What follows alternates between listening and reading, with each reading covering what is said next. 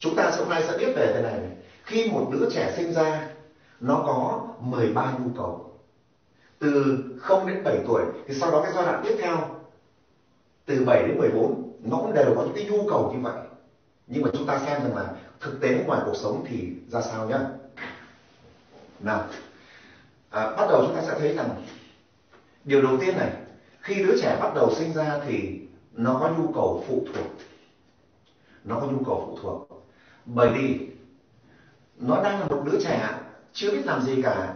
Nó là một đứa trẻ sơ sinh. Nó nằm đấy thôi, nó oe oe khóc thôi. Thì lúc này này, nó cần được bố mẹ nó chăm sóc này, thay tã, thay bỉm này, nó được bú mấm này, nó được ôm ấp này, nó được nói những lời yêu thương chào đón này. Bất kỳ cái gì xung quanh nó nó cũng phải đẹp đẽ và trong sáng được, nó cần được những tiếng nói âu yếm, nó cần được sự xúc chạm. Đấy, và các chị thấy này, nếu không có những điều này, nó cảm thấy không an toàn và nó sẽ dần dần bắt đầu co lại. Cái tính cách đứa trẻ này, nó bắt đầu co lại, các chị nhé.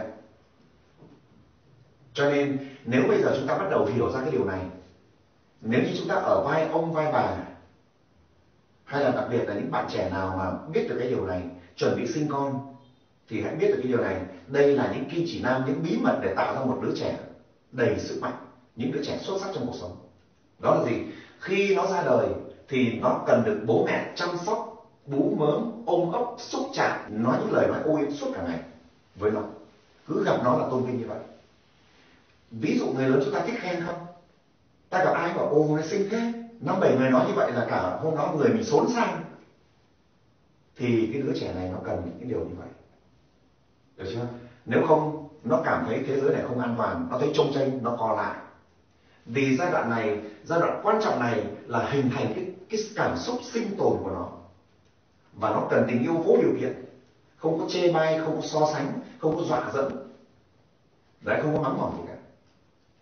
Vậy thì ta nhìn những cái giai đoạn này cái đứa trẻ ví dụ nó à, vào những giai đoạn mà trời nồm, trời ẩm, mà nó kè nhiều quá thì bị bố mẹ này khổ quá nữa. Thế này thì có khăn nào mà lo được cho này đấy. Rồi đây một, vì một lý do gì đó nó oai oai oai khóc mà bố mẹ nó không ngủ được, thì lại gào ầm lên. Trong khi lúc này thì nó cần vô điều kiện. Thì các bạn sẽ thấy rằng, đầu tiên, nhu cầu phụ thuộc của nó nó bắt đầu đã bị rồi, đã bị đè nén rồi. Rồi, thứ hai thứ hai là nhu cầu nó cần cái nhu cầu phát triển mà nó được lớn lên mỗi ngày một cách thoải mái.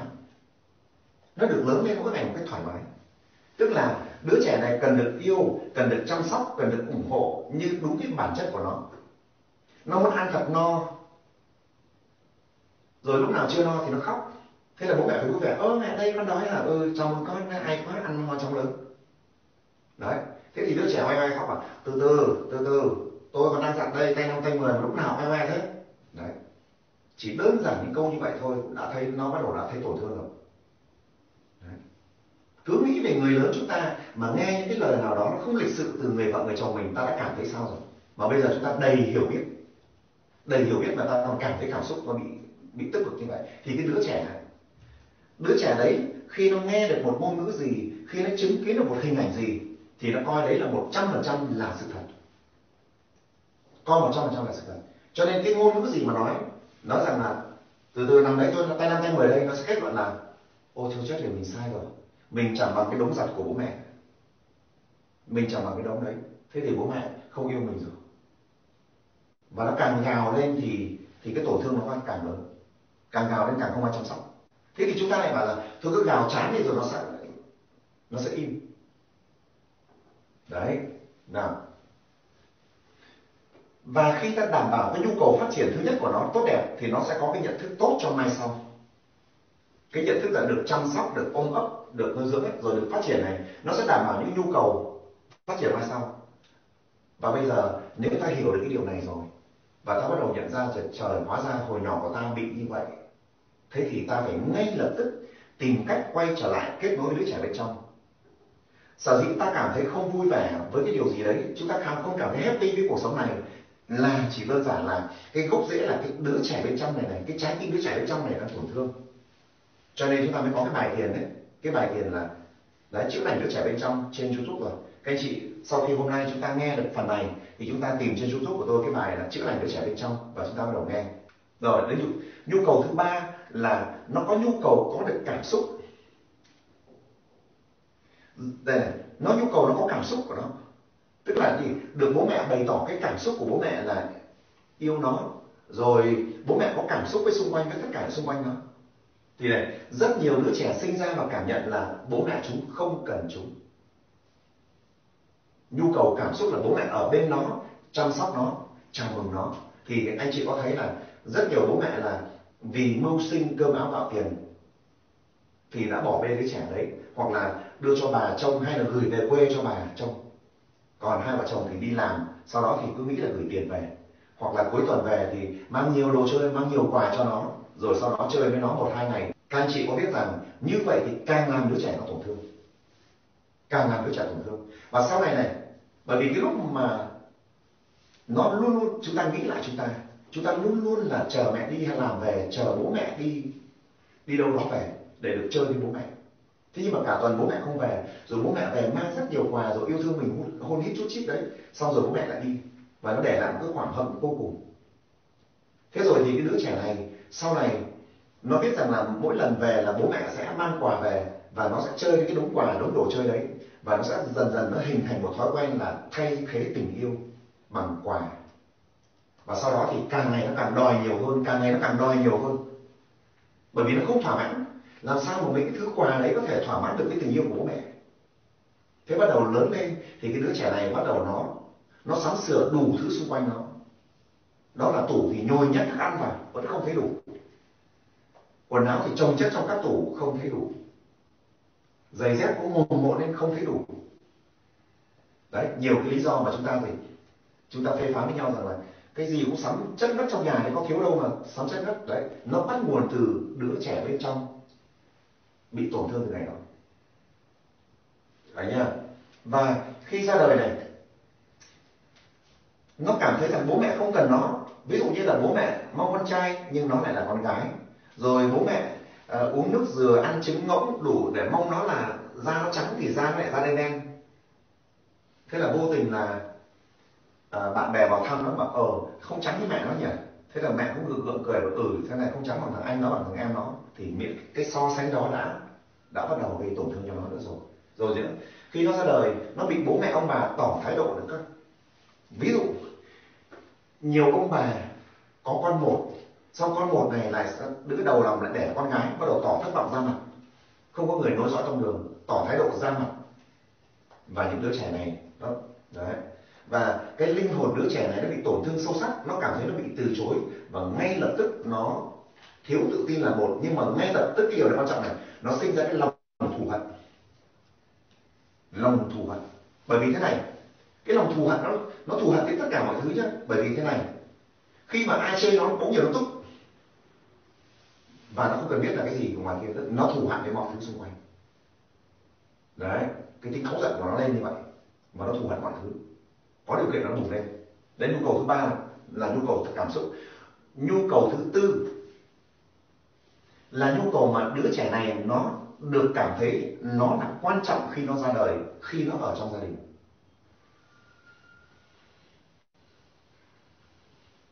Nó muốn được bố mẹ nó ông bà nó người thân nó chào đón nó ghi nhận nó tôn vinh nó. Đừng có chê nó da đen và hãy gì tuyệt vời quá. Trời trông cháu rất là khỏe mạnh. Ừ, trông giấu đấy tai to mặt lớn thế này làm quan như này. Trông rất đẹp và thông minh này. À, nó cần những cái lời khen lời ghi nhận đấy. À, nó cho nó cảm thấy là quan trọng mà. À, con ra đời làm cho cái nhà này nó vui hẳn lên này. Bố mẹ làm ăn phát đạt lên này. Và mọi thứ nó nó hài hòa hết này. Nhà đầy tiếng cười này. Đó. Nhưng thực tế thì cuộc sống ở ngoài kia thì rất nhiều ông bố bà mẹ đã nói sai cái ngôn ngữ. Nói sai ngôn ngữ. Mong muốn nói một đằng nhưng lại nói một đằng. Ví dụ này chúng ta mong muốn nó là những đứa trẻ tốt, có thể làm được việc này, làm được việc kia. Thế nhưng mà nó làm đổ vỡ việc này, việc kia thì các chị này, chúng ta sẽ dùng cái từ là con nhà này phá hoại này. Động vào cái gì là vỡ cái đấy này? Đấy. Rồi nhá dốt nó vừa vừa thôi, bảo mãi là không nghe. Có phải là chúng ta mong những đứa con nó thông minh, nó ngoan, rồi nó làm được rất nhiều việc không? Thế nhưng mà cái đứa trẻ nó vô cùng vụng về khi sắp xếp cuộc sống của nó và làm quen với những đồ vật xung quanh. Thì nó phải lúng túng và nó phải đổ vỡ chứ. Vậy thì mình đã không hướng dẫn nó một cách đủ đầy thì chúng ta lại che nó phê phán nó đổ lỗi cho nó rồi mắng nhiếc nó cấm đoán nó. Đó. rồi chúng ta lại giá mà à, giá mà là con trai giá mà là nó khéo hơn giá mà nó trắng lên ước gì giá kể rồi chê phê phán rồi so sánh. Và đến cái nhu cầu thứ tư này, nó cũng bị xâm phạm như vậy. Và nó tích lũy, tiếp tục tích lũy. Rồi, chúng ta đến nhu cầu tiếp theo. Nhu cầu thứ năm của đứa trẻ là nhu cầu được chấp nhận cái cảm xúc, cái suy nghĩ khác biệt của nó. Rồi, nó thấy cái gì thì nó nghĩ là như vậy, bởi vì trẻ con nó nhìn cái gì đó là sự thật. Và nó bày tỏ cái cảm xúc đấy, thì bố mẹ không giải thích cho nó mà mắng ác đi mắng ác đi. Đấy. bởi vì thế này này, cái đứa trẻ ra đời, cái cái thế giới của nó nó đọc chuyện này, nó tưởng tượng này đêm nó nằm mơ này, và nó thấy mọi thứ cực kỳ phong phú. Thế thì nó nhìn thấy gì, nó cảm thấy thế là tốt thì nó nhìn phù hợp. Và trong khoa học huấn luyện cũng như khoa học tâm linh, thì những nhà huấn luyện nói rằng, chỉ có cái đứa trẻ, nó mới nhìn sự vật là một trăm phần trăm là sự vật hiện tượng đó còn chỉ có người lớn chúng ta mới nhìn những sự vật hiện tượng đấy một cách đầy méo mó. Bởi vì chúng ta đã xem cái sự hiểu biết của mình vào đấy rồi. Ví dụ ví dụ nếu bạn đến một đứa trẻ con mà cười với nó nó sẽ cười với bạn. Thế nhưng mà bạn mà làm quen một ai đó mà bắt tay mà cười nói bảo là, ồ, trông cái mặt này nó có vẻ khó tin nhỉ, nó cứ điêu điêu thế nào nhỉ? Đấy, chúng ta nhìn sự vật không phải là sự vật chúng ta nhìn con người là nhìn là con người chứ ta sao ta lại nhìn cái con người mà trông cái mặt này không thể tin được ta đã bắt đầu gắn cái suy nghĩ méo mó của ta áp vào con người rồi Đấy nhá. Mà trong NLP thì đã chỉ ra một nguyên lý là con người không phải hành vi. Đấy, mà chúng ta phải nhìn con người méo mó bằng kết luận là hành vi đấy là con người đấy. Đấy. Cái nhu cầu thứ năm của đứa trẻ là được chấp nhận cái cảm xúc, cái suy nghĩ khác biệt của nó thì nhưng bố mẹ lại mắng cấm không được làm như vậy.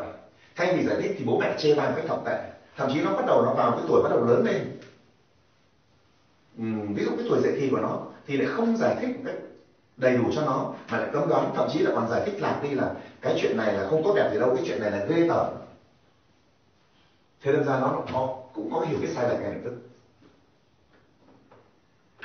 nào mà khi bố mẹ không biết mà mỗi lần nó bị cấm, nó bị cấm về những cảm xúc và nó bị cấm những cái suy nghĩ khác này này, thì cái khả năng sáng tạo của nó, cái trực giác của nó nó bắt đầu bị thu chột nó cái tự ti và dần dần nó bị, nó không đòi nữa. Nó bởi vì mỗi lần nó thể hiện cái khác biệt của nó thì bố mẹ nó ra sức đè nén, ra sức cấm đoán. Mà con người ta thì cái trực giác này mới là quan trọng tức là cái cảm nhận ấy. đấy. Ngồi gần nhau chúng ta cảm nhận rằng có một cái gì đó nó cảm nhận cảm nhận bằng trái tim, nó mới là quan trọng. Thì ở lúc trẻ này, mỗi một lúc nó bày tỏ cảm nhận thì bố mẹ lại mắng áp đi, hoặc là giải thích một cách khác biệt đi. Và làm cho nó cũng thấy bối rối với những cái cảm xúc như vậy. Và bắt đầu nó mất khả năng sáng tạo, mất cái cảm nhận trực giác tinh tường của đứa trẻ. Và lớn lên, và dần dần nó nó nó tạo ra cái gì? Cái tự ti không nói nữa. Bởi vì khi nó nghĩ là định bày tỏ thì bố mẹ sẽ bị mắng. Hay sẽ bị mắng ác đi, hay không được quan tâm thì nó không làm nữa. Các anh chị hãy nghĩ đến những cái điều gì trong cuộc sống của mình từ xa xưa. Ví dụ, có một bạn bạn ấy cho biết rằng là thế này. Ngày xưa thì thi thoảng thì bố bạn ấy hỏi về chuyện học hành của bạn ấy. Và rồi bố bạn ấy rất nóng nảy, nóng tính rằng tại sao con học giỏi? Thế rồi thì bạn ấy cũng cố gắng, bởi vì bạn là người thông minh, bạn bảo, được rồi, mình sẽ học theo nhu cầu của bố. Thế khi bạn đã học giỏi rồi, bạn đã khoe điểm với bố, thì lại không thấy bố tôn vinh gì cả, không thấy bố ghi nhận gì cả. Thế thì bạn ấy tự nhiên có một cái suy nghĩ là à hóa ra học hỏi thì, học giỏi thì chẳng được bố quan tâm. Có khi học dốt thì bố mới lại hỏi đến mình, cho dù là mắng. Thế là bạn ấy lại quay lại học dốt, để cho được, bố được được quan tâm. Đấy, cái đứa trẻ nó suy nghĩ một cách cực kỳ đơn giản như vậy thôi. Nhưng mà khi bắt đầu nó rốt, thì bố lại nổi nóng lên. Và thậm chí thậm chí lần này thì bố còn cho nó đòn roi. Và nó bị tổn thương. Nó bảo là, bố rất dã man. Như thế này thì không yêu bố được. Đấy, trong những nhiều trường hợp, nó bị làm sao nó bị đòn oan, thì cái sự mất kết nối với bố này này, nó sẽ càng mạnh. Nó sẽ càng mạnh. Chúng ta hãy ngưng ngẫm vào cuộc đời ta nhé nó sẽ không thể hiện quan điểm chính kiến gì nữa.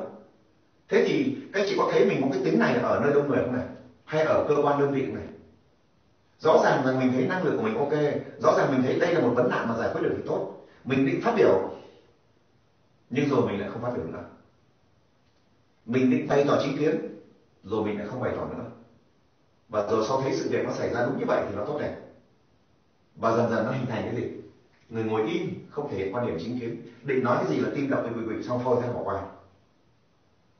Thế và cái điều này nó sẽ xảy ra trong tất cả các mặt đời sống. Định nói rồi lại thôi, lại nín nhịn. Đấy, chỉ là bởi hồi nhỏ, đứa bé này đã không được chấp nhận những cảm xúc, những cái suy nghĩ khác biệt thì nó bị thu chột